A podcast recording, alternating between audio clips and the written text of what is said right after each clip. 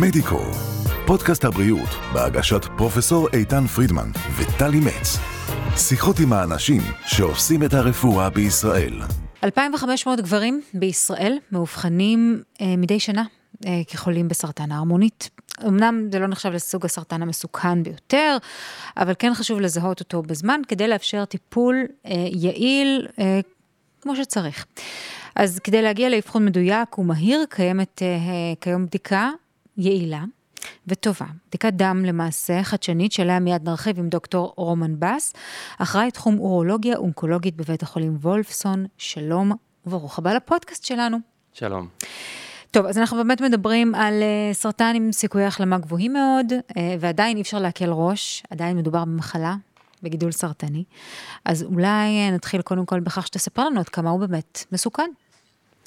מחלת סרטן ההרמונית זאת מחלה ממירה בתוך uh, בלוטת ההרמונית. Uh, זה איבר קטן מתחת לכיסא שתן אצל גברים.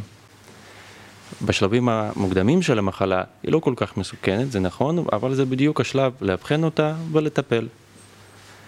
בשלבים המתקדמים יותר, המחלה בהחלט יכולה להיות מאוד אלימה ומסוכנת לחיים. ובזמנו, אורולוגים הסתפקנו, אנחנו כאורולוגים הסתפקנו רק בבדיקת דם אחת, קוראים לה PSA, Prostatic Specific Antigen, ובדיקה ידנית של ההרמונית כדי לאתר אותם מטופלים בסכנה של סרטן ההרמונית כדי להפנות אותם לביופסיה. הפרוצדורה לא כל כך נעימה, נגיד ככה, לפעמים אפילו מסוכנת, בגלל הזיהומים אפשריים, ופה הבנו שחסר לנו משהו, חסרה לנו בדיקה נוספת. אוקיי, okay, שאנחנו מיד אה, נדבר עליה, אנחנו מדברים על, על אה, בדיקה בשם 4K score. מעניין אותי אבל למה הבדיקות שהיו נהוגות עד עכשיו הן לא מספיק טובות? הבדיקות לצערי לא מספיק רגישות היו. זאת אומרת שבדיקת דם הזאת, ה-PSA הרגילה שקיימת נכון להיום כבר כמה עשרות שנים, במידה והיא תקינה, היא עדיין לא שוללת סרטן ההרמונית אצל גברים, ולהפך. רוב הגברים עם ה-PSA מוגבר, אין להם שום מחלה, והם עוברים הבדיקת ביופסיה ללא כל צורך. הבדיקה בשבילם מיותרת לחלוטין. Mm, אוקיי, okay, אז בעצם היא לא מספיק רגישה, היא לא mm-hmm. מספיק יודעת להבחין בין המקרים השונים. אוקיי, okay. בואו נדבר לגופו של עניין על אותה אה, בדיקה חדשנית, היא נקראת כאמור 4K score, זו, זו בדיקה שנועדה לשלול את הימצאותו של סרטן ההרמונית. מאיפה זה בא פתאום, ועד כמה זה, זה כבר נמצא בשימוש כיום? אה, מדובר בבדיקה שנכון, היא עוזרת לנו לאתר אותם מטופלים שבאמת זקוקים בביופסיה, אה, כדי לא לשלוח את הרוב המטופלים לבדיקה מיותרת. מדובר בבדיקת דם פשוטה, היא מחפשת ארבע חלבונים מיוחדים בדם, יחד עם עוד פרמטרים נוספים, כגון גיל המטופל, מידע על ביופסיות קודמות, בדיקה ידנית של ההרמונית, הכל זה נכנס לאלגוריתם ונותן את התשובה האם אה, סבירות היא גבוהה או נמוכה להימצאות סרטן הרמונית אצל אותו מטופל. אוקיי, okay, זו בדיקה ש, שמה שכל גבר למעשה שנחשד כחולה בסרטן ההרמונית יכול לבצע? הבדיקה היא מתאימה לאותה קבוצה של הגברים שנמצאים נכון בחשד אה, לסרטן ההרמונית, שזה בדרך כלל גבר מעל גיל 50 mm-hmm. בממוצע עם ערכי PSA מוגברים או בדיקה ידנית של ההרמונית אה, לא תקינה. Okay. אוקיי. הם באמת מתאימים לבדיקת 4K. אוקיי. Okay. אה, זו בדיקה שעברה את, זאת אומרת, היא עברה את כל האישורים, זה לא בדיקה ניסיונית, זה חשוב אולי לדייק את זה. נכון מאוד. אנחנו מדברים על אה, מצד אחד בדיקה אה, פשוטה, זו בדיקת דם, אין לה יותר מדי תופעות לוואי, אבל היא עברה אה, אה, כל המחקרים ואישורים, היא אושרה על ידי FDA. Mm-hmm. זה חשוב בימינו, אנחנו תמיד מחפשים את אישור ה-FDA, למרות שזה כאילו לא ישראלי, אבל אנחנו כן רוצים לקבל את האישור הזה. נכון מאוד, היא נחשבת אה, מדויקת, משמעותית יותר מדויקת מה-PSA רגיל, ויחד עם הפרמטרים הנוספים, היא יכולה למנוע מעל 40 אחוז מהמטופלים אה, ביופסיה מיותרת. וואו, למעלה מ-40 אחוז, זה, חשוב, זה, זה מאוד משמעותי, נכון. זה נתון משמעותי מאוד. אז אתה אומר בעצם מדובר בבדיקת דם, אני מניחה שאין בה איזה שהם אה, סיכונים מיוחדים או משהו כזה, בדיקת דם רגילה. בואו ננסה להיות um, יותר uh, פרקטיים עבור מי ששומע אותנו, גבר שחושד שאולי הוא צריך, או ככה מתחיל uh, להתעורר בו איזשהו ספק, מה הוא בעצם אמור לעשות? Uh, תכלס, מה שנקרא, למי הוא פונה, ממי הוא מבקש את הבדיקה, או שהרופא שלו צריך להציע לו בעצמו את הבדיקה הזו. אז נכון, המטופל, אם הוא חושד שיש איזושהי בעיה עם ההרמונית שלו, הוא יכול לפנות לרופא משפחה שלו או רופא אורולוג ישירות, ללא צורך בהפניה מיוחדת בדרך כלל, ורופא אורולוג יעריך את הסיכונים שלו. האם הוא נמצא באמת בקבוצת סיכון להימצאות סרטן הרמונית משמעותי?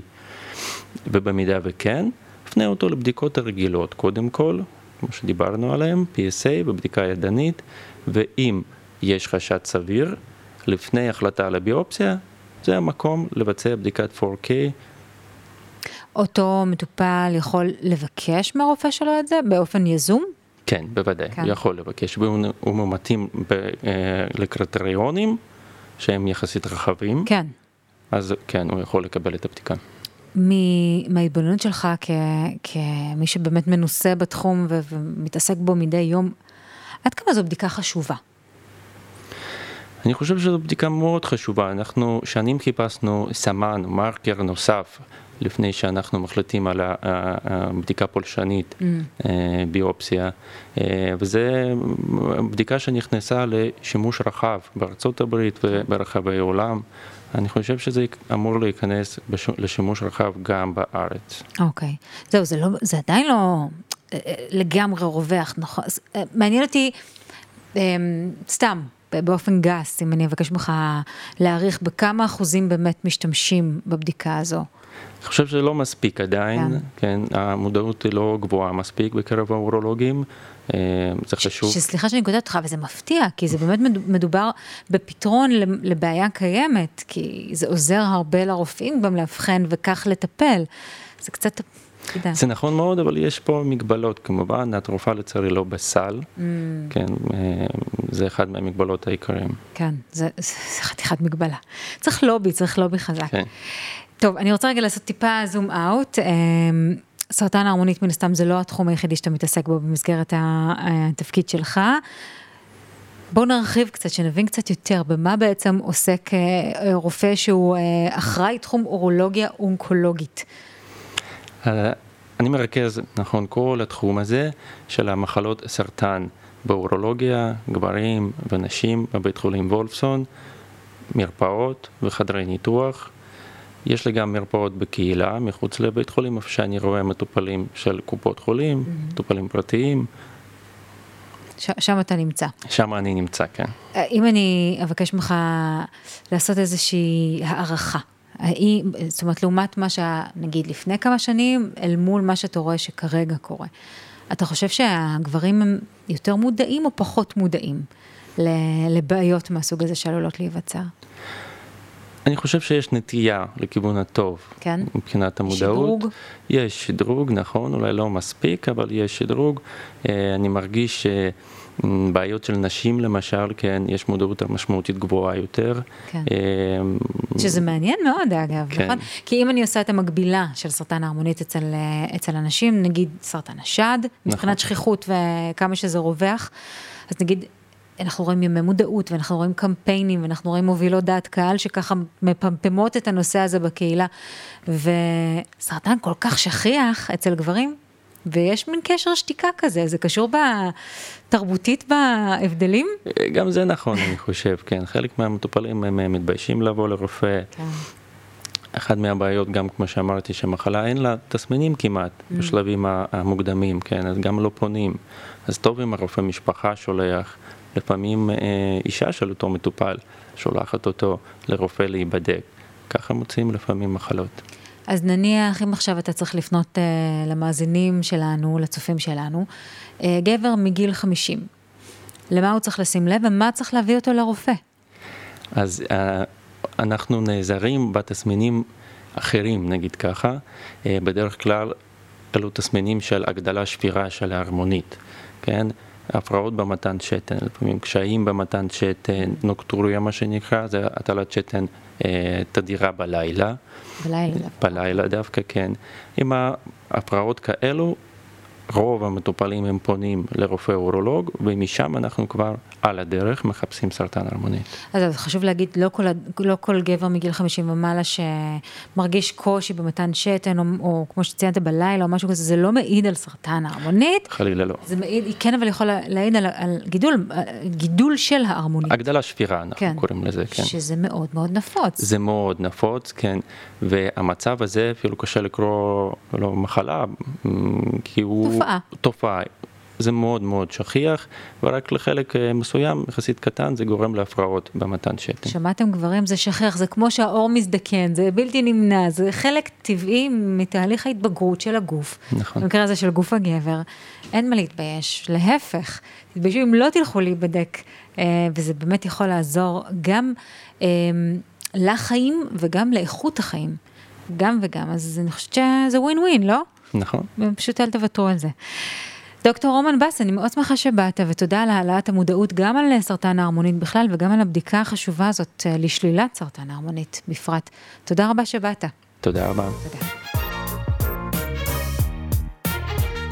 מדיקו, פודקאסט הבריאות של ישראל, בהגשת פרופסור איתן פרידמן וטלי מצ. עקבו אחרינו בספוטיפיי, אבל פודקאסט, גוגל ויוטיוב.